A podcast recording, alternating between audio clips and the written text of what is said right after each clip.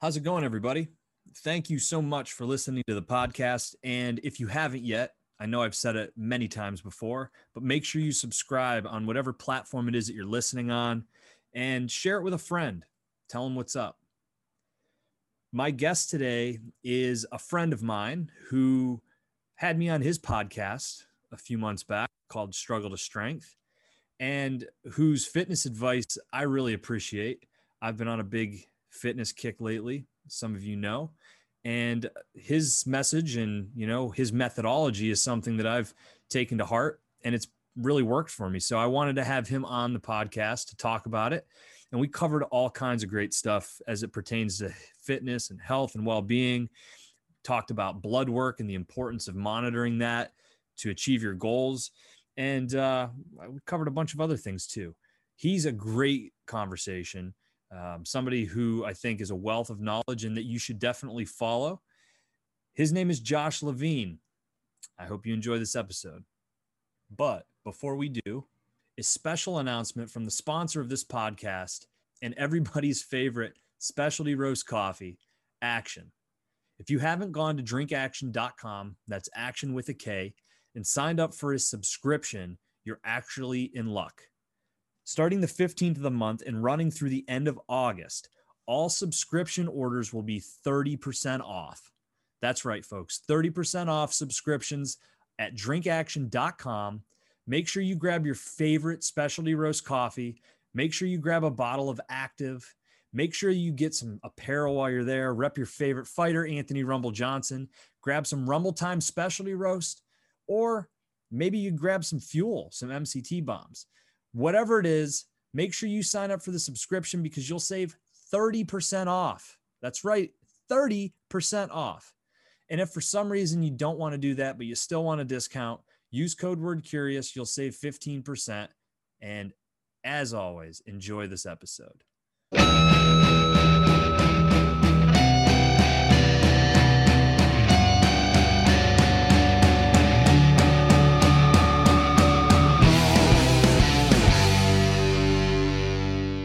Still trying to get used to that new little feature right there. Dude, me too. I used to, well, actually, I think when we recorded, you, Travis, and I was before that had rolled out, and you can just be recording when somebody comes on and it doesn't let them know, and you get some really good juice out of it. But. That's been a it's been a weird one, man. That that uh, that dynamic. I've had a couple people who have been like weird when they got on. They're like, "Hey, you're not recording yet, are you?" Or after a couple minutes, they're like, "Are you recording?" And I was like, yeah. And they're like, oh, I need you to delete all that. And and I get it, you know, but then I'm also kind of I'm a little disappointed in those moments because it makes me think that everything now is kind of somewhat unauthentic. Yeah, I'm yeah. like you're not you were being real and that's what I that's I don't want to talk to you just be for you to be fake to me. So I don't know, it's it's tough. I get it, you know, but yeah, it, it makes it a lot more fun. I mean, you know, we were doing we were always recording right when people came on. And uh, you know we had a we had a couple guests who were a little uncomfortable with it. They were like wait are we recording? Uh, and then we had a couple who were like oh man that's amazing. Like i should not have said any of that. I've got some good stories like, you can keep it in though. A couple of them that i'm still working on people. I'm like hey i know you didn't want me to put that in the actual episode but any chance i can maybe put it out as like a blue like just something funny? Because you're taking yourself too serious. That's you know, people. I that to me, I was when I did this. I don't know if you can relate. From you know, you have a you know a lot of different things from a digital media perspective, and I was so over the top focused on making it perfect. I would go through, listen to a two hour episode, and like, oh, I stumbled over my word there. I mumbled. I said the wrong thing, and I would put so much time into trying to clean that up. And then I would listen back and I was like, man, it's it's like vanilla and flat. It doesn't sound like a real conversation. And the ones that I was rushing and just like, you know what, it is what it is. Publish. I would get a lot of great feedback, and then you start to realize that it's not normal to have conversations with two humans or multiple people and be like perfectly concise and I like to be econom- economical in my words, but I also don't want to be like unauthentic. And I'm a small town dude from Pennsylvania, so you're going to get a little bit of mumbling and rambling from me. yeah, I mumble, I speak fast. Uh, I've been told a lot of these things, and um, you know, I was the same way when I when I first started trying to record videos for YouTube or for my Instagram. This was when I was horrible at editing, and I'm like, all right, I got to nail this. I got to dial it. It's going to be like a three or five minute video, and I can't screw up. And I would sit there over and over and over again and try to get the perfect take. And finally, it would be okay.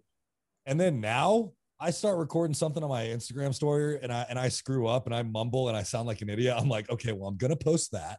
And then I'm gonna post what I was actually trying to say. Cause yeah, people, I think people relate to the authenticity of fucking up. Can I say that on this podcast? Oh fuck yeah. Okay. All right, good. but yeah, I think people relate to it because nobody's perfect and they don't want like they can't relate to somebody who is perfect.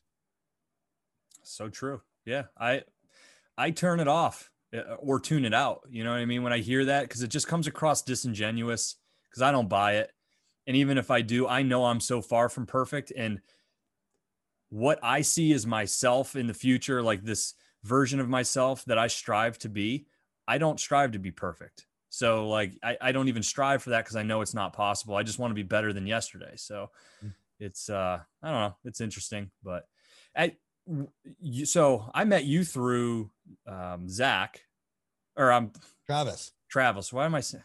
So yeah, no, I met you through Travis. Yeah. Um, did you guys grow up together? There was like a dynamic there. Did you guys meet as young professionals and kind of like have a lot of similar things in common? Yeah. So Travis and I met in college. We both oh. went to Champlain College. We both grew up in the Northeast. So we were both kind of just sim we were brought up in similar situations. We were just Northeast boys who were like getting drunk in the woods and fighting people. And so we got to college and I had met him and a couple of his friends that he grew up with, and we all just instantly hit it off.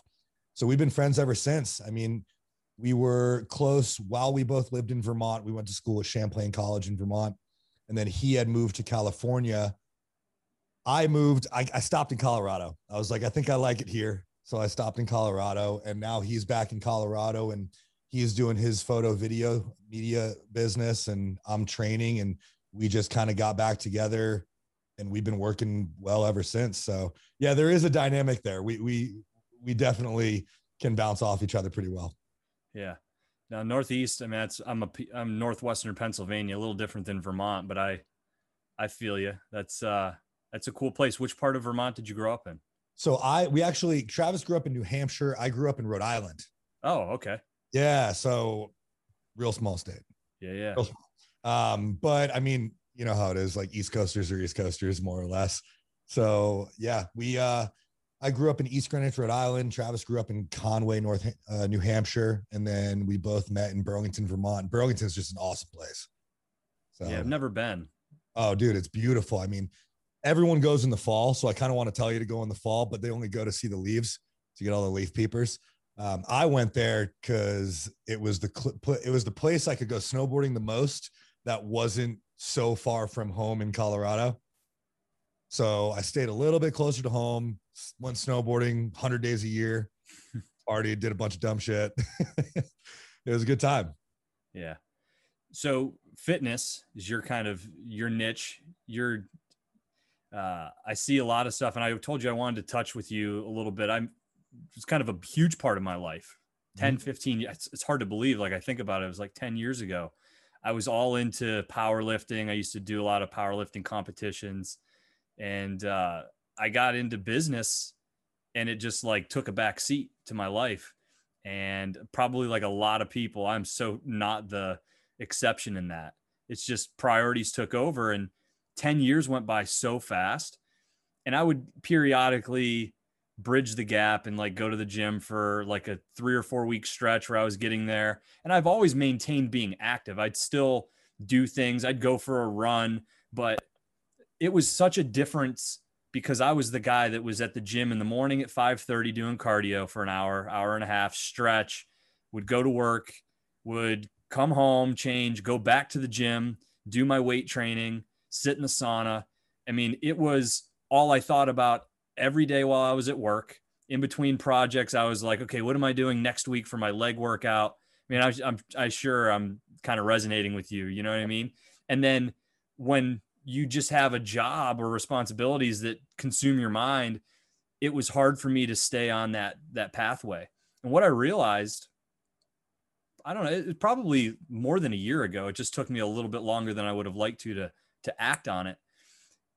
I started to realize that while I was pushing away something that I felt was kind of selfish intentions, that like, okay, I got to be an adult. I got to, I have responsibilities. I have a family now. I have bills. I got to work and I can't focus on going to the gym like that. And there's probably some like maybe I was a little over obsessive with it, especially for somebody who wasn't going to be a professional. I wasn't, you know, doing anything. It was more for my own good.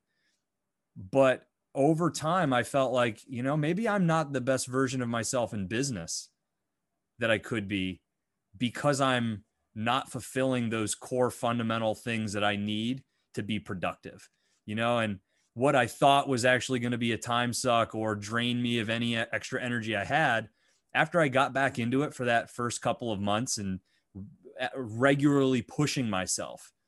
Mm-hmm. I was like, man, I have a lot more extra time than I probably thought I had, and I'm at, I'm much more energized, even though I'm doing more things now, and I'm seeing it translate into business business success and into success in other areas, confidence. You know, I didn't realize how much self confidence that I had lost in myself, mm-hmm. and that you know, getting back to that. Maybe it's selfish, but that's been helpful for me. So I I threw I just threw dumped a lot on you there, but no, you that, that you hear that a lot. I hear that a lot, man. I mean, here's the thing. When we're young and we get into health and fitness, we have a lot of time and we have our health. We don't have a lot of money, but we have our time and we have our health. And we are able to dedicate a lot of time to going to the gym and being fit and healthy and doing the things that fit and healthy people do. And we can do it obsessively. Like we have the time to do it obsessively. You know, you had the time to be in the gym for three hours a day. That's a lot. A lot of people don't have that luxury. As we get older, we have less time. We have families to take care of. We have jobs that we need to be able to dedicate quite a bit more time to than we used to. And I think more often than not, people fall into this this um, sort of never ending uh, cycle of trying to get back into fitness, feeling like they're failing because they don't have time, and then falling off. And I think most of the reason why people feel like they're failing and they fall off is because they're trying to do fitness the way they used to do fitness. Hmm. So they're still trying to go to the gym three hours a day. They're still trying to, you know, spend an hour in the morning doing cardio. They're trying to spend an hour in the evening hitting weights. They want it, they want to do it the way that they used to do it, but life's not the way it used to be. So we can't just have an idea of what fitness is supposed to be and expect that you can change your life or fit it into your life the way that it is. Fitness isn't black or white. It's not all or nothing our lives are ultimately going to change over and over and over again. You're expecting a new a new child. Like your life is for sure going to change. You may not have the time that you used to. You might not be able to train 5 days a week, 2 hours a day.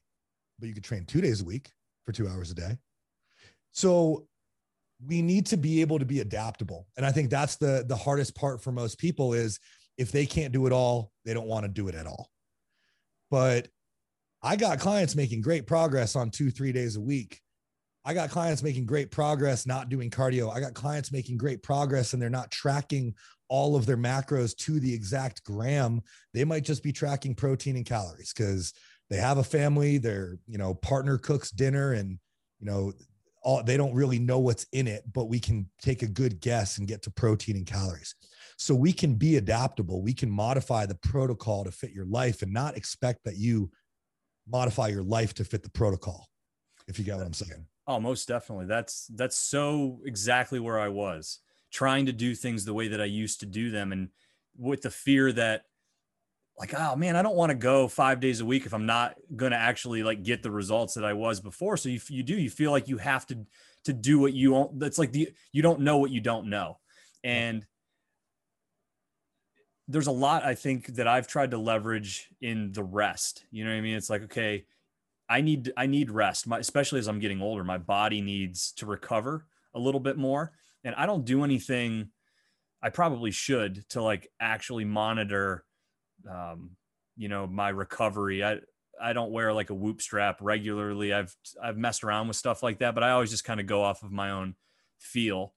But I'm I I'm a horrible gauge to that. I'm sure but I, I that's how I've tried to fit it in now is like I'm in the gym probably four days a week, do jujitsu on off days. That's kind of supplemented a lot of my cardio for me at this point, and you know, and then maybe try to do something active to get my heart rate up, some interval type training to try to like maximize that from a fat loss if I need it.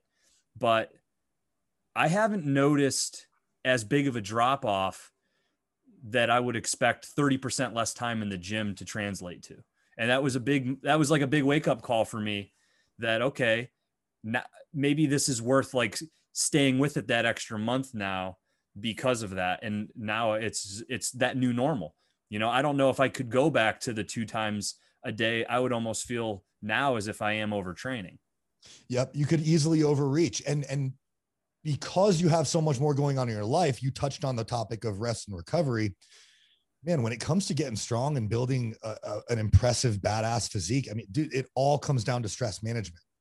And we need to prioritize rest. Like you can train as hard as you can recover. It's not train as hard as you want. It's not train as hard as you can. It's train as hard as you can recover. So if you have all of these outside stressors in your life of a new child, a hard day at work, multiple businesses that you're juggling, we're entrepreneurs, like life is stressful. We have our families to attend to. Maybe a deal fell through. Maybe you fell down the stairs. Like your life, you, your body doesn't know difference between any of these stressors. It could be an argument with your spouse. You could get punched in the face. It doesn't know the difference. So we need to be able to manage our bucket of stress because the body only pulls from one bucket of stress. It doesn't understand the difference. And if you're having a lot of stressors in your life, whether or not you think you're stressed or not, because most people who are stressed are just used to being stressed, so they don't feel stressed. We need to pull back on other stressors. Your training is a stressor. If you have a lot going on in your life and you're training six days a week, you'll make better progress training four because you need to balance your stress recovery ratio. Not only that, but if you have a lot going on in your life and you're trying to train five, six days a week, whatever it is, and you only get three or four, you failed and you feel like you failed. So, how can we restructure your program to not only account for the amount of rest and recovery that you can that you can muster up in a week, but how do we also program your protocols to give you the opportunity to win every day? If you tell me that you have a crazy life and you're trying to train four days a week and you only get three, you're going to feel like you failed because you missed a day. But if you have a crazy life and I told you to train two days a week, but you fit a third in, that's a big win. So you're like, I can do more. We'll, we're building confidence. You're more capable. You're finding time. You have more energy for yourself, your, your family, your business. How do we structure your protocol so that you can win? And how do we structure your protocol so that you can rest? It's really interesting. Uh, not to shift but I, while you were talking about that i kept going to this thought that i was having. Um, i think the name is pavel tsatsouline is that the you, are you familiar with him? No it doesn't ring a bell. So he's uh, i think i'm saying that last name correct pavel tsatsouline he's a kettlebell instructor. Um, okay. and so his whole and i'm going to really simplify this but he does not believe in going to failure. He believes that you should use a weight that you can get, you know, comfortably eight times, you know, not max, maybe 80%, and then stop and take long rests and then do it again. Now, I've never really taken this and put it into practice. Uh, I think Joe Rogan talks about it all the time. He was really, really high on Pavel Tsatsouline, and I think he had him on the podcast. I think probably like a lot of things with Rogan, like keto and all this other shit, that it's I don't think he really bites it off and goes all in as much as he may insinuate that he does. Maybe he does, but he's talked about it a lot. and I've read some some shit where I, I'm like, okay, I don't know enough to decipher how this is working, but it seems like the authorities that are talking about it would understand that enough where I have some confidence in it. So I guess twofold, you know, is that methodology a methodology that you're familiar with, would recommend, or could even understand how that would work? And you know, how well, I guess I'll just I'll just stop it there because I look at something like that, and if it's a really uh, a positive way to drive outcomes, that kind of is a tough one when you're talking about limited time. You know what I mean? And and if you're rushing things, you know, risking injury, it, it kind of adds all these other unique variables into the conversation that you, that aren't there when you're kind of you do have all that extra time to go in, get loose, warming up. I mean, that's another one. As I get older, I have less and less time to work out, and I need more and more time to get loose to to actually not hurt myself while I'm working out. Yep. Yeah, we're. I mean, we don't bounce. You know, like we're getting older, and and even I, I see this in snowboarding now. You know, I used to I used to bounce off of landings and and get up and be fine, and now I'm heavier. I'm older. Things don't move the way they used to. I'm not as limber. Uh, so we do need to take more time to to to warm up, and that's part of working out. You're you're, you're supposed to be getting fitter, more capable, more healthy. Um, now, t- to the point of the kettlebell workouts and, and the uh, Tatolini, if I'm saying that right, um, you mentioned getting to an outcome. So, the question that you always ask yourself with any sort of training that you do, and with honestly anything that you do inside or outside of fitness, what is the outcome that you're trying to achieve? What is the intent of performing this exercise. With most kettlebell exercises, there is not um, they're they're they're semi momentum based. I mean, everything is still very controlled, but think about the difference between a deadlift and a kettlebell swing. It is there's a greater risk of injury taking kettlebell swings to failure than there is taking bicep curls to failure, right? So when we're when we're talking about training to failure, I think it's important to understand who's who's talking about train to failure, what movements we're referring to, and what the intent or the outcome, the desired outcome of that movement is. In my training, because we're in the bodybuilding space, because we are aimed uh, at building badass physiques, most of the time we need to build the physique, we need to build muscle, we need to add lean tissue to the body. Now, if you think of this from just a, a strictly physiological perspective, we are organisms, our bodies do not want to die. If we put our bodies into situations where the body believes that if it is not able to complete that task, it is at risk of, of, of being in danger, then it will adapt to be able to overcome that situation again, such as with weightlifting such as with metabolism and everything else that happens on a physiological level as well. But if you go into a weightlifting session and you perform a movement very intentionally, we're, we're, we're, we're talking like bodybuilding here. So, very intentionally, not moving the weight from A to B, but moving the muscle through its fully contracted and fully lengthened positions until the muscle can no longer contract against the load. The body is going to say, okay, well, we're lifting weights. We're doing it for a very, at a very high intensity for a prolonged period of time. We need to get better at lifting weights. How do we get better at lifting weights? We add tissue, we add strength. Now, the body doesn't know you're lifting weights, right? Like it doesn't know you're in a squat rack with the safeties set. It thinks that if you can't stand up, you're at risk. So it needs to get better at standing up out of the bottom of a squat historically speaking, and, and, and if you look at all of the most uh, impressive physiques and the strongest people in the world, um, and, and, and especially looking at this from a bodybuilding perspective, all the biggest, strongest guys are the ones who train to failure. Mm-hmm. And they train until their muscles can no longer contract a load. And when I say train to failure, I, I want to be very clear here. We are not training the movement to failure.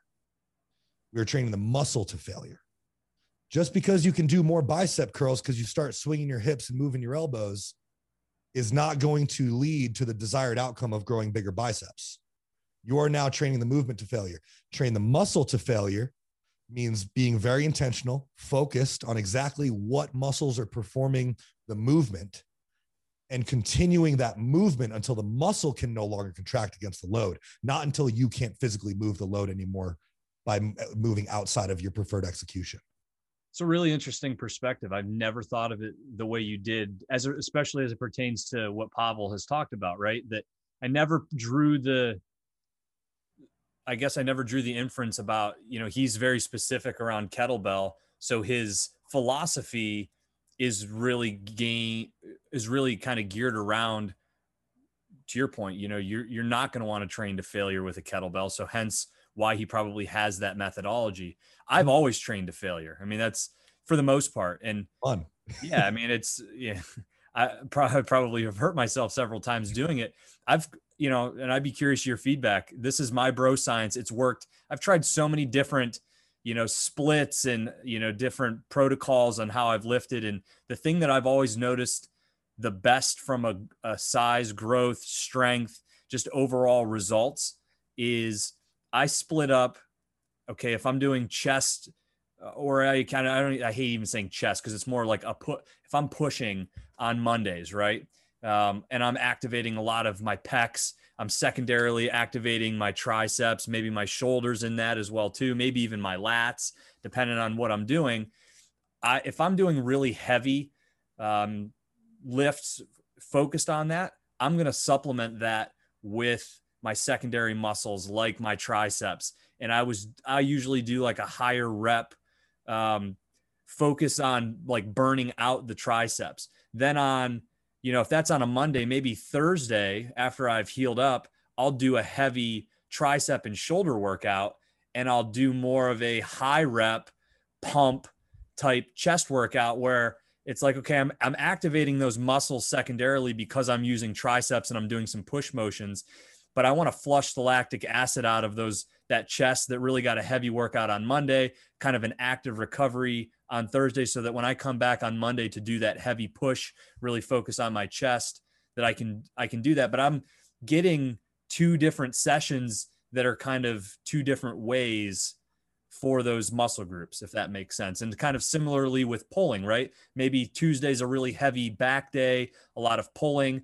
But at the end of that workout, I'm going to focus on my biceps and my forearms and maybe do some some re, uh, resistance bands at high reps for my biceps to really flush that out and kind of vice versa. So you may look, you're probably going to send me an, e- you're already typing underneath where I can see you're like, dude, this is so stupid. You're the dumbest person in the world. But that's no. always worked for me for some way, shape, or form. And I, I want to say it's probably generic, but it was from a muscle and fitness article that I read years ago. And it was like Kai Greene's uh, like, this is how Kai Greene's growing his muscle bellies.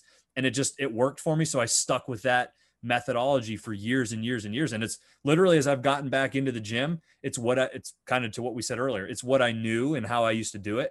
I've varied it a little bit but it's i've kind of meshed right back into that whole way of thinking again. Yeah and it's it, that's not at all about approach um, essentially what you're doing is you're, you're you're hitting one muscle group each muscle group per week with a high level of intensity intensity in this case usually when i talk about intensity I, am referring to effort. Um, but the definition of intensity as it refers to weightlifting would be like high weight high weight low rep. So you're you're managing your um, your intensity throughout the week. And if you're going to train muscles multiple times per week if you're if the other variables of your protocols are not perfect uh, and you mentioned this you know like you didn't you don't have a whoop strap you're you're trying to monitor your recovery. If your other variables are not perfect then that's a really great way to monitor and make sure that you are recovering effectively.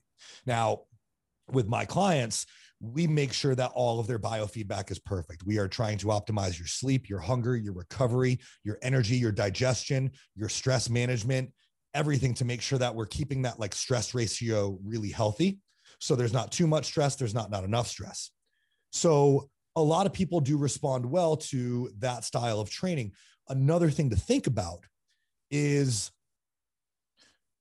when people are new to training let's take a, a, a, very a very beginner uh, uh, trainee. They don't quite understand how to connect to a target muscle. You know, they're doing push-ups and and they're we, we talked about training the movement and the versus the muscle. They're just training the movement. They're they're going from A to B. They're going from the bottom of the push-up to the top of the push-up. They're not really focused on exactly how they're going from the bottom of the push-up to the top of the push-up. What muscles are moving or what muscles are responsible for that movement? The better you get at honing your mind muscle connection and what I refer to as intent I have four pillars of training that I that I abide by is execution, intensity, intent, and progressive stimulus. As you get better at those, as you become more intentful with your training, as you become better at um, being able to, you know, do a, a, a chest press and really feel every ounce of tension in your chest from the fully lengthened to the fully contracted position, and you are essentially isolating the chest you can get more out of less. So, as a beginner, when you don't have a lot of uh, of practice honing your intent, honing your mind muscle connection, you kind of need a lot of volume. You can do a lot of volume because we got to be able to stimulate. And so we just do a lot of volume and you're doing your push day. Like, yeah, you're going to hit some chest, you're going to hit some shoulders, you're going to hit some triceps, and you might be doing 15 to 20 sets. Hmm as you become better and very intentful with your training, you know, I'm at a point now in my training where I do one set per exercise. And it's, you know, most of my workouts are between five and eight sets total. So I do one set per exercise, and it's only because I've taken the time and I've, I've I've earned the ability to only have be able to do one set. Now, granted, that one set is fucking brutal. I mean, it is it is not pretty. Uh, the movement is very pretty, but you know, I, I, black out. I see stars. My ears ring. Everybody sounds like the teacher from uh, Charlie Brown. You know, it's we go to a very dark place, and the entire time I'm I'm very focused on the target muscle and bringing that target muscle until it can no longer contract against the load. Sometimes with um, uh, you know intensifiers like a drop set or a rest pause set. And so as you get better at your training, as you become better at uh, you know creating a, a strong mind muscle connection. You, your execution becomes better. Your intent becomes better. You can take your intensity to a new level where you don't even know who you are during that set anymore or where you are or who's around you. You're able to get more out of less and you can have you can do less sets. As, as long as your recovery is to boot and your sleep hunger recovery energy digestion stress we track blood glucose everything is is in perfect order then you can train with that level of intensity twice a week as long as you have an appropriate amount of time between those sessions. And in that case, you may not have to alter, modify your intensity between those two sessions. So you may not have to do a heavy chest, light shoulder, tricep, and then a heavy shoulder, tricep, light chest kind of, kind of thing. Mm-hmm. I, so I want to go into how you're measuring all of that. Mm-hmm. But I, I, you said something that I've always struggled with trying to explain to people uh, around the muscle brain connection. Yep. Um, because I I know what that I know that feeling like, and I've heard other people who are really connected with their body and and just from working out, and they'll go and it's like they have a bad workout because you just it's it's different than like oh I didn't feel motivated today. It's you can you can feel the impact, the energy of what you're trying to do and how it translates. I I liken it to if you were to see like uh, the human body, you, you can so they show it like the muscle groups, right? It's like I imagine I can literally feel and envision the muscles lighting up as they start to engage. And I've had people look at me like I'm fucking crazy. They're like, "Oh, get out of here." And I'm like, "I'm telling you, like, as I'm standing here, if I wanted to kind of like grow the peak on my bicep a little bit, I know exactly how I need to move my wrist and hand to to to get that. I can feel it touching those different striations and the different. It's like I I, I know my body that well, mm-hmm. and I definitely got away from that. And it's it's a cool feeling being back in the gym as I'm doing things again, and I'm like, wow, okay, I remember this. I'm I'm I feel like I'm kind of back at one with myself. Um, so I, I, just wanted to point that out because it, it, you you validated me because I've I've had people tell me I'm crazy, and I never knew how to really explain that or that it's a real thing. but oh, yeah. it's uh, I I know exactly where you're at, and I'm sure people listening to this can relate as well. Yeah, it's it's very real, and and we're not the crazy ones, right? Like the people who are moving with no intent, with no in, in with no intentional effort. I mean, you go into most gyms these days, any box gym, Planet Fitness, 24 Hour Fitness, whatever. You just see people moving weight from A to B. They don't know how the weight is moving. They don't know what muscles are responsible for moving that weight. And so they're just moving weight but they want to get stronger. They want to grow muscle. And so they're lacking the intentional effort of how that weight is moving. And so the best thing that I think anybody can do, and this sounds like a really nerdy thing to do, but like you mentioned it here yourself, is if you want to improve your mind muscle connection and you want to improve the intent with which you're able to lift or move a load, study an anatomy chart. See where a muscle originates and where it inserts, and then focus on what the action of that muscle does. So you mentioned if you want to grow your bicep peak, you know exactly how to turn your wrist, you know exactly how to position your your your elbow. That makes a difference because people may not be aware that the bicep supinates. So if you like flex your bicep and you twist your wrist, you see that the bicep gets shorter and longer. So the bicep supinates the wrist. So if you're doing a hammer curl with a neutral grip, you can get more well, it would be your your peak stimulation, your long head stimulation, if you turn your pinky towards your shoulder.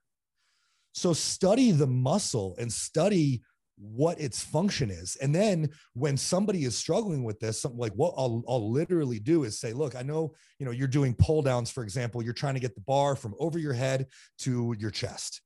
Well, instead of getting the bar from over your head to the chest, I'm, i will put my hands on their back and I'll say, I want you to squeeze these two points together on your back by, you know, just up by your armpit to down low where, where your spine is around like L5 L, uh, or, or so. And I want you to squeeze those two points together. And I'll on their back, I'll literally touch and like, like with my fingers, draw on their back what I want them to squeeze together. And now they're not worried about moving the load. They're about worried about squeezing the muscle. Funny thing that happens when you squeeze the muscle and you move it through that range of motion, the load moves the bar comes down on your pull down. The weight comes up on your bicep curl. But now you're not thinking about moving the load. You're thinking about moving the muscle through a range of motion from its fully contracted to fully lengthened positions. Now you're lifting with intent. And I'll tell you what, you will get the most insane pump of your life. It's going to be a mm-hmm. much more effective workout because you're actually performing things with intent. You want to grow your lats, train your lats, focus on what they're doing, squeeze them then you'll grow your lats. Then you'll get a lot stronger. And not only that, you'll be much more aware of what's happening inside your body. How much do you think ego plays into just keeping that from ever happening? Right. Because when you're the small guy at the gym, and we can all relate, like even for me getting back in, I mean, I'm I've seen you. You're you're a freak, dude. You're I've I'm striving very hard. At my at my best, I mean, I'm a small guy. I'm 5'10, 5'11, a very small bone structure, lean, my dad's like 140 pounds soaking wet. Um, I always struggled. I graduated high school. I was like 155 pounds. I was uh, too. I was really little. And then through college, I got, I got into weightlifting. And then after college, I really got into weightlifting. As I was telling you, it was like everything to me. And I, I was like 215 at my largest. Um, I was, and I was big for my frame. It was mm. hard. I mean, sometimes hard to sleep. Uh, it was hard to breathe my body just it was probably a little too much for what at least for what I was trying to do and what I was comfortable with. Um, and then when you're that big though, the confident like I, I didn't care about taking 25 pound dumbbells and really doing curls with perfect form in a way that was really accentuating a movement that I was trying to feel.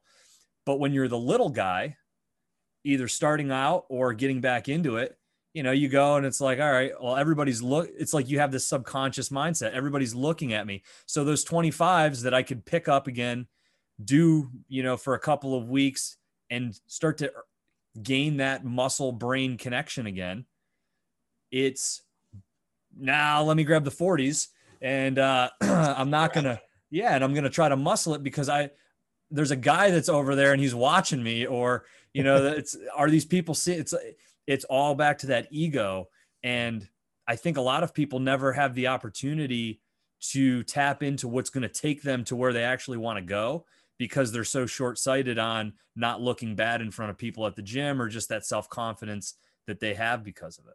Yep. Ego is 1000% the enemy. Great book too. Ego is the enemy. But um I was also very small. You know, I was I was 155, 160 pounds when I started uh, lifting, and you know now I'm about 225. And to your point, yes, like the first time, you know, I I believe that we have body weight set points that change, and I believe we have body fat set points that can also change a little bit. I remember the first time I weighed 200, it was not pretty. I was the I had the highest body fat I'd, I'd had. You know, like when you reach a new high weight, your body is not used to it. And yeah, it's hard to sleep. It's, you know, sometimes sleep apnea develops. It's hard to go up the stairs. Man, tying your shoes sometimes is hard. You got to go down, tie as much as you can, and then come back up for air and then go finish tying your shoes. Like it, it's not always comfortable or convenient.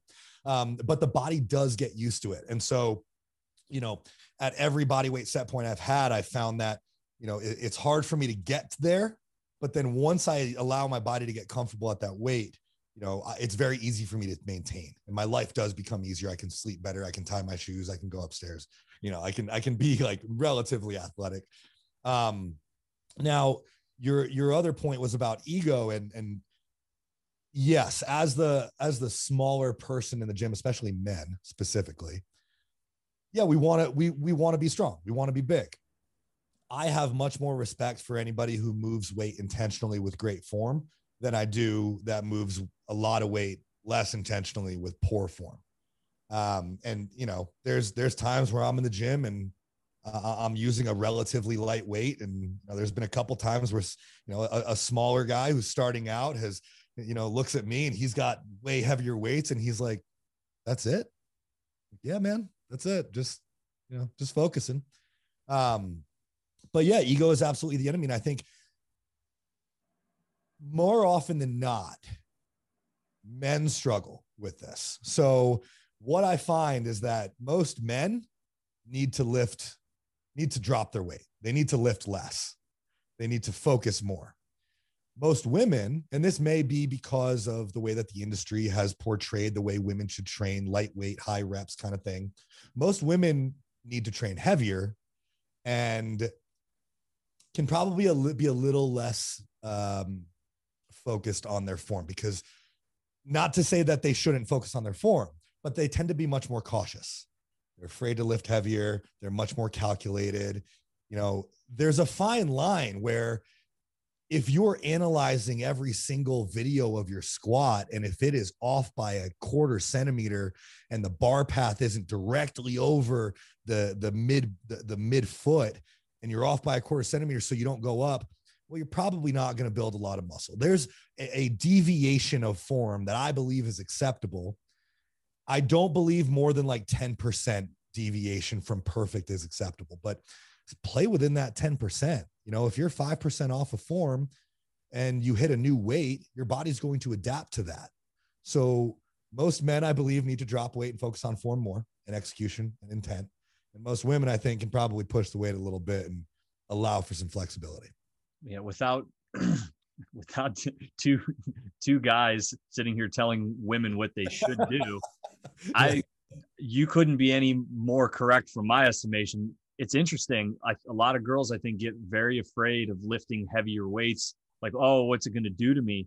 But if you go to the gym and and listen, what I'm into isn't what everybody else is into, right? I've seen some really unique couples out there, so I know everybody has uh, different likes and uh, desires. But for me, and what I think a lot of girls are are going, and at least some that I've talked to, th- they go to the gym and they're trying to achieve something that they're unable to get. It's because they aren't lifting heavier weights. They're not pushing their bodies. They're not building muscle, which is important both for I would assume their aesthetics, the shape of their body. A lot of the curves aren't. It's not just body fat. There's it's it's muscle that's mm-hmm. that's creating that shape and that form. And then muscle also increases the amount of body fat that your body is going to burn. So when I look around the gym, the girls that have the the plump ass and you know uh, an eight pack of abs and just look like all the other girls want to look like, they're usually the girl that's sweating a lot, that's under the the squat rack, that you know is is pushing weights a little bit more from a masculine direction than what most girls would think about. But I, I would say they have the best feminine physique that they have at the gym. Yep. It, the the thing that I think is challenging for people to grasp is that if you're trying to build a badass body, you have to build it. Like it's not just underneath the layers of fat. Dude, that's so that that is the that is awesome. That is so dead on. Yeah, you you have to build it. I mean, I don't know who's out there that thinks like, "Oh, all I got to do is lose a few pounds and I'll look just like that guy." Like, no, no, you won't. You have to build it. If you just lose weight over and over and over again, one, you're going to crash your metabolism. Not that not that it's going to break, it's doing exactly what you're telling it to do. Um, but it's not going to be optimal. And two, you're just going to lose weight and you're going to get skinny fat because you don't have any muscle underneath you. So there's a few things that I think are hard for people. And I think this goes both ways. People either have trouble gaining weight or losing weight, mentally speaking. Mm-hmm. Uh, physically as well. You know, for for for guys like us, you know, we were we were smaller guys. It's hard for us to gain weight. Um, now, maybe you'll maybe you'll uh, resonate with this. For me, seeing the scale go up is not a problem at all, mentally speaking. Like I'm, I want to be huge, mm-hmm. but seeing the scale go down as a former skinny kid as a former number two pencil, as a former kid who had no curve at all and no shape to him, was just straight up and down with a huge six and a half foot wingspan. Like, I do not like seeing the scale go down. So when I go into fat loss phase, mentally, I struggle with it. I remember last year I had to get under 200 pounds for prep, and I was like, oh God, here it goes. Mm-hmm. And even more recently, we, um, you know, I was eating upwards of, you know, five, 6,000 calories a day. We pulled my food way back, almost in half and I was like, oh God, I'm going to wither away and disappear. The wind's going to take me. You know, I, I have a hard time with seeing the scale go down. A lot of people have a hard time seeing the scale go up. So if you were a, a larger person in your in your childhood or, or previously, you're probably going to have a harder time mentally seeing the scale go up. I think most women have a hard time seeing the scale go up. So we have to remind ourselves that one, we're trying to build the body, which means we have to build the muscle in order to build the shape that we want. And two, if we're building the body and building the shape and building the muscle, that weighs something. So the scale is going to go up. Now, you might think that you have a goal body weight, but it may not align with your goal body vision, the, the way that you want to look. So, you know, we talked about earlier the first time I weighed 200 pounds, it wasn't pretty. I was about 15% body fat. And, you know, as an ectomorph, a, a, skinny kid, it was very hard for me to gain weight. So that was, that was the biggest I'd ever been. Uh, I had no shape. I was very, what you would just think I, you might not have even thought I, I lifted. Like I was very skinny fat. Now, the last time I weighed 200 pounds was last year for my prep when I had to go under 200 pounds, like we just talked about. And I was ripped. That was the best I ever looked. So I weighed 200 pounds in both in one, I hated the way I looked. In the other, I loved the way I looked. So the scale, we hear this all the time, is just a data point that gives us information about where you are right now. It doesn't matter where you were last year or the, or the year after. So if we're going to build the body, we have to get over the fact that we're going to gain weight. But what we're essentially doing is we're building muscle. We may add a little bit of body fat in that building phase and we're building our shape. When we're finally at the end of our building phase, we're kind of like, all right, you know, I've, I'm really strong. I've definitely built some muscle. You know, my glutes are bigger, my chest is bigger, like whatever your targeted muscle that you're trying to grow and build the shape that you want is growing. A lot of times, you know, we want a small waist, we want bigger glutes, bigger legs, bigger shoulders, bigger lats. That gives us that like X frame look, makes our waist look really small. Even if it's not any smaller, your glutes and your lats are bigger, so it looks smaller. So we build all this muscle, and then eventually we're going to be like, all right, I kind of want to see what's under the hood. And so we do a fat loss phase. We make sure that you're healthy, right? We do labs. We check your biofeedback. We check your internal health. We make sure that you're in a healthy place for a fat loss phase. And then we peel back all the layers of fat. And we say, damn, I look good. I can see all the extra muscle I've built. I've got this shape now. You might still not be at your quote unquote goal weight, but you are at the way that you want to look. You feel really good about it.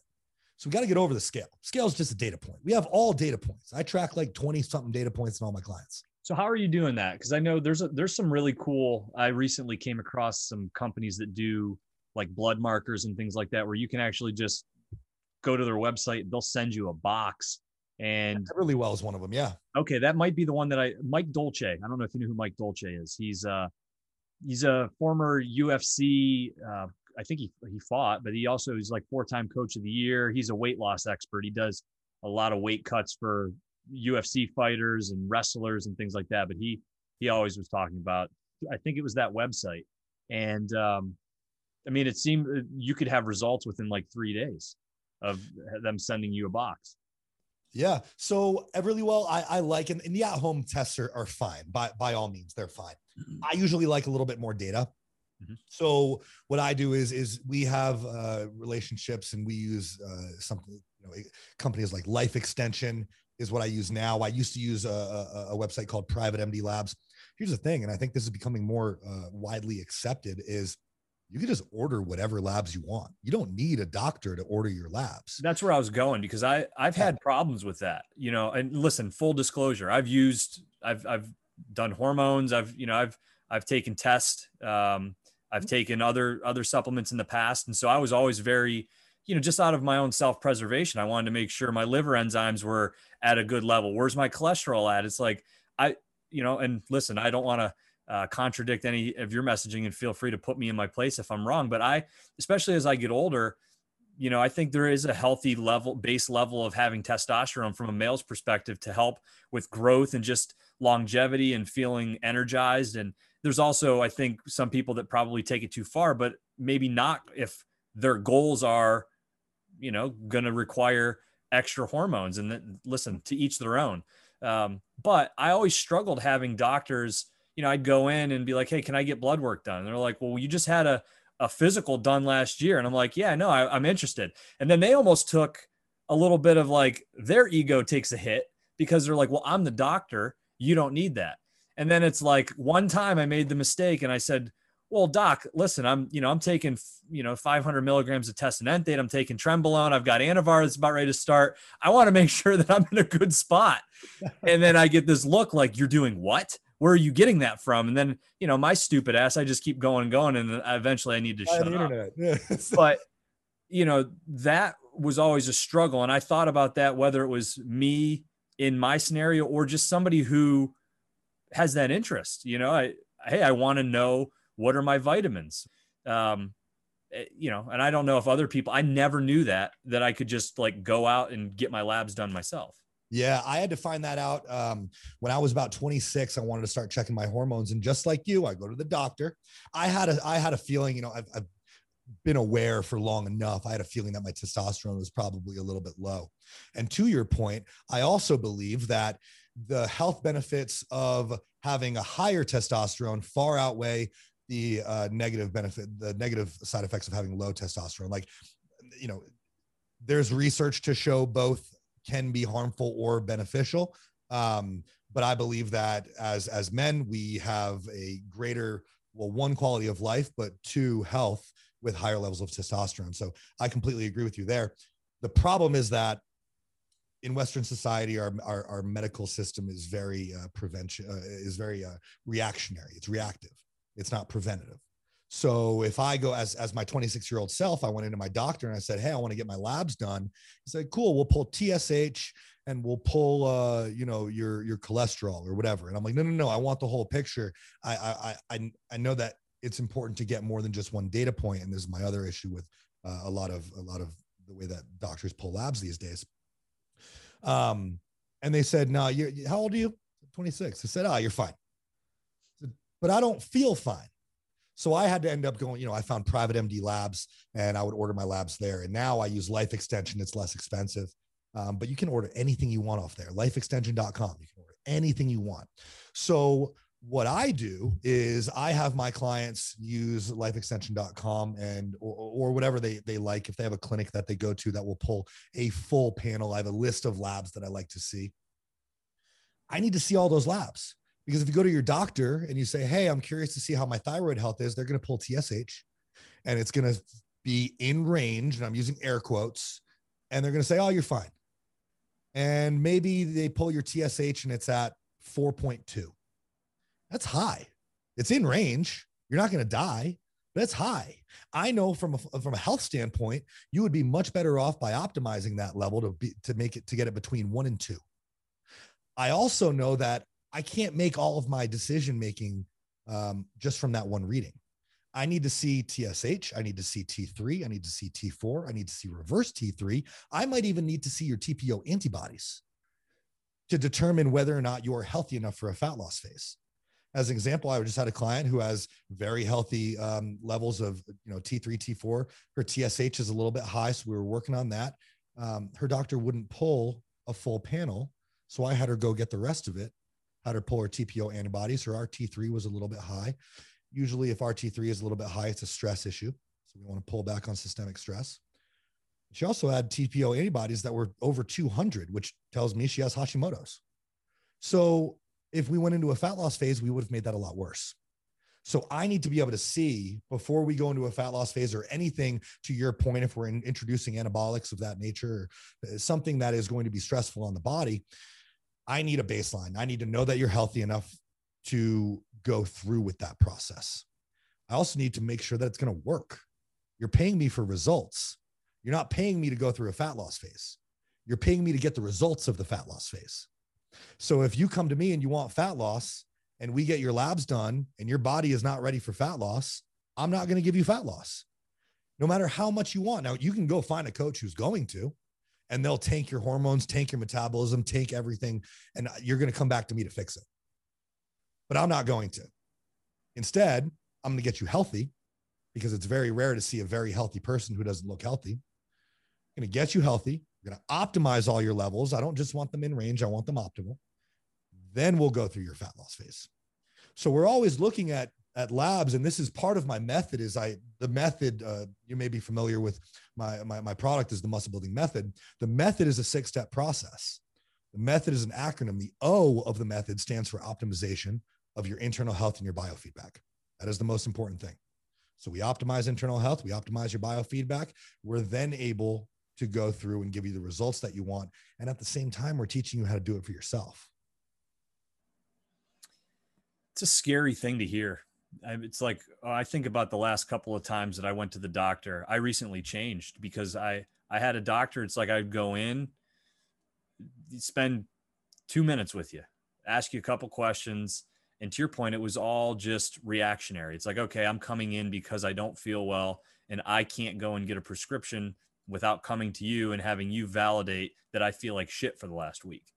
Mm-hmm. All right. And until recently, I, I went and found a DO, uh, you know, and I, I had the ability and the time to like meet with multiple different doctors until I found somebody who, you know, I sat down with and he spent 15, 20 minutes with me and was asking me all kinds of questions and, you know, talking about a lot of the things that you're talking about that other doctors never would ever say to me, talking about stress, you know, I had other doctors that would say, "Yeah, no, stress is bad," but it's like they couldn't quantify it. I don't know if they were ignorant, didn't didn't know enough about it to want to have a, a conversation because I don't think that they didn't realize that stress was bad or whatever else it was. But you know, talk about diet, and it's like when I start thinking, it's like when was the last time you actually learned anything about nutrition? Like medical school, twenty fucking years ago they take one course. You know, it's like I know a couple of people who are doctors, and I'm like, it's even you know, not to go on a whole nother rabbit hole, but I think it just speaks to the this this problem. Same with COVID. You know, it's like you have all these people, and it's like they have an abbreviation in front of their name, and now they're an authority figure on absolutely everything. And it's how could you possibly be? It's such a broad topic, and somebody that understands you know, uh, nutrition doesn't necessarily understand virology and doesn't understand, you know, mm-hmm. cardiology or neurology or all these different aspects. And so a generalist truly is a generalist, but yep. we place this kind of, uh, you know, trust in, at least most people have. I, I certainly don't anymore, but this trust in, in that, oh, because he got his medical, medical degree, you know, well, that went out the window when I know people who I went to school with that are now doctors. And I'm like, wait, where'd you go? Mm-hmm. Okay. And and what do you okay uh, you know not to not to talk shit but That's, yeah exactly. But they're doctors. And so we believe them and we believe what they say but they're you know they, they know a, especially a primary care you know granted there's some amazing primary cares. I love mine. I found a great one. Um, but they don't take nutrition courses like we do they're the ones putting people on 1200 calorie diets for weight loss when they're not actually taking into consideration their stress their sleep their current metabolic rate. They're probably been chronic dieting for their entire lives trying to lose this weight. You're just going to further tank their metabolism by putting them on a 1200 calorie diet but they're a doctor. Now the hard thing comes in when i have to tell you that your doctor is wrong because what do i know? I'm just a coach right? But my doctor said okay, well, let's talk about what your doctor said then, because your doctor is missing crucial pieces of the puzzle. Your doctor only pulled your TSH. We have a lot more to go off of. So it is problematic. But I think there's a new wave of, of, of coaches like myself in the industry who are who are understanding that reaching your goals and let's even put it even even uh, even simpler health and fitness must take into consideration your health. It's called health and fitness, not fitness and health. Health must come first. So there's a lot of coaches like myself that are that are that are coming into the industry and are, are changing it and understanding that fitness is health and fitness. It's more than just calories and working out. It's understanding how the body is functioning at an internal level, at a physiological level, optimizing those levels so that you feel good, you look good, you perform well, you sleep well, and by perform well, let's be clear, it's not just in the gym, it's in the bedroom too. It's at work, it's at home, it's everywhere. If we can get all those things to work the way that they're supposed to and undo all the years of chronic dieting, the years of trying to, to cut corners and the bad information that you've gotten, it's not your fault that you followed it. It's what you were told to do. But if we can undo all that, we can get you feeling really good. The better you feel, the better you perform. The better you perform, the better your results are it's funny, man. It's come full circle, right? I mean, I, I started this whole conversation off saying how I took 10 years off. It my focus went into business. And it wasn't until I felt like I wasn't my best at business anymore. And I had to ask myself, I'm like, and not that it's that's kind of a weird thing to say. I I found myself exhausted, right? So I have had a new son, multiple business ventures, uh, doing this podcast, and I'm like, why am I so tired? I can't like this is ridiculous. I'm not even going to that and and I would tell myself how could I how could I ever go to the gym? I can't go to the gym tonight. It's 8:30. I'm I'm exhausted. But to your point, I wasn't thinking about the health and fitness. I was not living healthy. My diet was probably healthier than most, but it was nowhere near as healthy and as focused around my goals as it was before. You know, it was okay, yeah, I'm going to eat chicken or set. Like I eat, I eat healthy. You know, that's that's great. But I would also, you know, late night toaster strudel or something like that. You know, because snacking because I didn't have the hour at the gym earlier that night. Where I mean, that's a thing for me. It's like it's easier for me to be strict on myself when I know I've put in the work. Um, and it's like, okay, I don't want to, I don't want to offset all the hard work that I put in this week. So, you know, I'm going to be a little bit harder on myself and maybe that's a weakness and that I, that I need to lean on that. But for me, that's how I've helped keep myself honest. But I'm, man, I, I'm going to interrupt. I, I wouldn't say that that's a weakness, and I wouldn't say it's being hard on yourself. And I apologize for interrupting, but what no, you're you're doing is, you, I don't think you're being hard on yourself. I think you're just being aware of what feels good. Mm. You know, like yeah, you eat that toaster strudel at night, and you know maybe it doesn't agree with your digestion very well. And if your digestion sucks, your sleep sucks. And if both of those suck, your mental health sucks. And no one likes sitting on the toilet for so long that their legs go numb, you know? So I think as we become more in tune with being a fit and healthy person and doing what fit and healthy people do, it's almost like when you were sick for a really long time and then you feel better and you're like, oh my God, this is amazing. I never want to get sick again. Mm-hmm. And so where you know feeling really good digestion's great sleep is great energy is great your workouts are great you feel good about yourself and you're like oh well i'm doing all these things that that work really well for me i know if i eat that or if I stay up really late, or if I party all night, or if I make one of the decisions that I would have made in the past, it's not that I don't want to do those things, but I, I really value feeling good. So I, I don't think that that's an issue. I mean, yes, we can be too strict. You know, you can eat just chicken, rice, and broccoli every day. To, I like, used to rinse my my cottage cheese.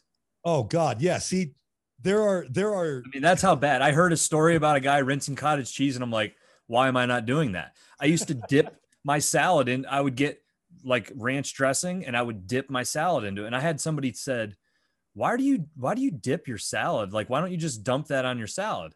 I'm like, well, because I eat salad five days a week, four days a week at some usually like some meal, and I I have a thing for dressing, but I I think about if I'm only eating half of the dressing because I'm dipping it and I have a little left over. I was of the mindset that like, well, shit, man, that adds up over the course of a year. It's a lot of dressing I'm not eating, and it was like I just would create these little tricks in my head, and to you know, I I I did take it too far. Like. It was like body dysmorphia sometimes like i there was there was unhealthy aspects of that. So i don't want to pretend that i had it all under control. Um, and i think that's all a part of the process because as i've come back i now recognize i was definitely not healthy getting away from fitness but there were certainly unhealthy aspects of my health and fitness prior that as a mature adult i'm like okay well yeah you can't do that anymore man. That's a little ridiculous yeah, it, it, it, I think everybody does go through that. I mean, I struggled and still do struggle with severe body dysmorphia. Um, and you know, when I first started getting into nutrition and tracking macros, um, I developed disordered eating habits, and I, I think some people do, but you, I think a lot of people kind of, if if you're doing it yourself, you have to figure out where that line is. Now, if you have a coach, we're here to help you. So we we we can see the patterns. We've done it before. We've screwed ourselves up. That's why we're good at what we do. Um, but the number one question that I think is is valid and valuable for everybody to ask themselves in any aspect of their health and fitness journey, journey barring like competitors, right? The question is, is this sustainable? Can I do this forever? And if you answer yes to that, and if you have a good grasp of what you are willing to do forever and what is sustainable, then you're going to have much greater success than the people who are doing things unsustainably. You know, like I've definitely been in the position where like I wasn't even eating dressing, I was just eating raw salad. With, with just vegetables in it, or I was using like a tiny bit of certain dress. Like I wasn't in prep. I wasn't, I just had an unhealthy relationship with food. Mm-hmm. I don't like that. I like being able to eat what I want to eat when I want to eat it but also in a way that helps me move towards my goals. And so part of what i my goal is is to help people understand how can i do this forever in a way that is sustainable and that doesn't feel strict and that doesn't take away from their quality of life. So this is the full-time gig. This is full-time man. Yeah. It's uh it, it's been really it's been a, a, journey. It's been really fun. I mean, we, we've been fully online uh, I, I, actually just went online uh, during COVID of last year. Um, I had the infrastructure set up to go online, and um, luckily, I, I was able to transfer my in-person clients online. And now we've grown. I have multiple assistant coaches with on my team, and we are the muscle building method and and we provide a mentorship to everybody who joins us because we want to teach you how you can do it forever and um, the, the goal is exactly that. It's teaching people how to go through the different phases of their fitness their their fat loss their muscle building their reverse dieting which is absolutely crucial and learn how to do it forever. It's our vision. It's, it's our vision. It's our mission. We've been very good at doing it thus far and we have no plans of slowing down where's the what's the website? Is it the musclebuildingmethod.com or where can they so yeah so th- that one we, we're currently under uh, construction on that one but i will be having um musclebuildingmethod.com is actually just going to be like i'm going to give away the the process the six step process that we use because i want everybody to know it. It's free information. You can have it. Now the problem is i want to be able to teach you how to implement it because knowledge without application is useless. Our our whole platform, the method is built on the concept of applied education. So we teach you how to do it. So I'll give you the method. I've got it in a PDF. Um, so yeah, musclebuildingmethod.com, joshlevinefitness.com will be where you can book calls. Um, but the best places to find me are on Instagram at Josh Levine Fitness. And then also join our private Facebook group called Muscle Building Secrets, where we give away stuff every week, whether it's guides or money, or we go live multiple times a week. Um, tons of great value in there, all of our coaches in there. So if you've ever been wondering or had a question about what to do, and you're searching the internet and all you're finding is generic information about what worked for that guy or this guy, come into Muscle Building Secrets talk to us. You can post in there, you can reach out to one of the coaches, and we will talk to you to give you the best answer for you, not Joe Schmo who you saw on the internet. And that's what is going to give you the best results because, I mean, let's face it, everybody's unique. We're all individual. We're all just looking for what works best for us. That's what we're here to teach you about. I love that you're giving out the free content. I, especially in today's world, everybody's a fitness expert, right? So if you've got an Instagram account and a tanning bed and some filters, you can be an expert.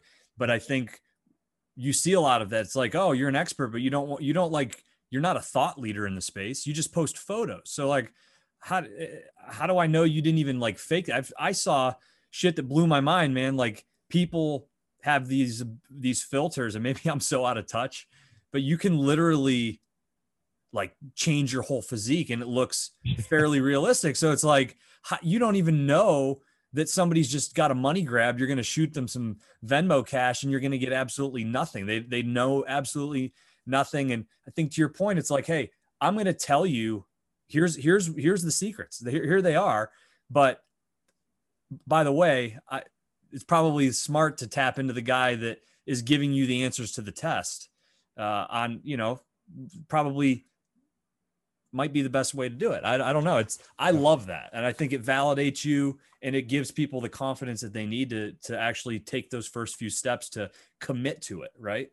Absolutely, man. It, it's it, it all comes down to knowledge and application, and and I think to your point, everybody can be an expert on Instagram these days, right? Like everybody can Google an article, read it, and then spew out what they learned. I think the best way to separate a good coach from a phony coach is to look at what they're talking about and are they just recycling information? Are they just spewing things and sounding like a textbook or are they talking about what they've done from their experience? You know, from from from experience, maybe cardio may not always be the answer for you to lose weight. And here's why. So, let instead of blah, blah, blah. Here's something that I learned. I'm showing you what I've learned and I'm showing you how it's I've been able to apply it in a certain in a few different scenarios. And I want to show you how it would apply to you because it might not be the same.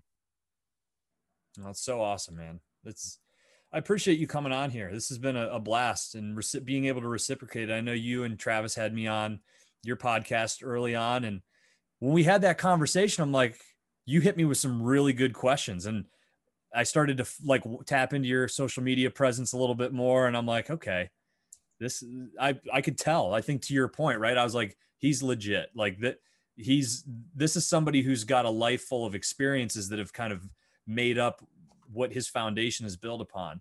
And that it's I appreciate you taking the time to come on here, have a conversation with me about all of this and uh and even humor some of my what I'm sure is uh, a little bit of bro science on you. But hey, I I love it all, man. And uh, you know, so sometimes there's bro science, but honestly, sometimes bro science is right. It's not always right, but um, I, I really do appreciate you coming on on our podcast and, and having me on yours. Obviously, we've uh, we've connected well, and uh, of course, when we had you on our podcast, like, yeah, I was very interested in you. I was like, this is a really cool guy. So oh, I'm glad that my questions felt good. I was just like, I'm going to learn everything I can about this guy.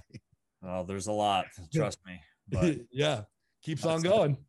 Right on, dude. I, I again appreciate it. Everybody go and, ch- and check it out and listen. I I don't know where this whole COVID thing is going, but to it, if this goes into the wrong direction, and okay, so I'm going to back up. If you're still listening and this interests you and you need to make changes in your life, I I know two or three people right now off the top of my head who actually put their money where their mouth was and so to speak and they took advantage of this pandemic the last time and they changed their lives.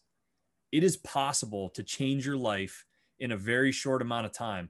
And is there, there's never been a better time to do it. So I would suggest everybody go check out what Josh is doing. Go look at his page, you know, follow along, go back a year, go back two years. You'll see that it's, it's not somebody that was selling cars and, you know, swinging golf clubs and all of a sudden found fitness when uh, it was really convenient to find fitness. But I think uh, if you guys are serious about it, you can make some changes in your life. And I don't know, for me, it's resonating. So go check it out. Yeah, I, I really appreciate that. Yeah, I, I, I started fitness and fitness changed my life, and I, I know it'll change it yours too. That sounds phony, but you know as well, Justin. Like this will change your life. It does. I, I really appreciate those words, man. Thank you. Most definitely. I uh, this will not be the last time, I'm sure, but appreciate it. Enjoy the rest of your evening, and uh, looking forward to reconnecting in the future, buddy.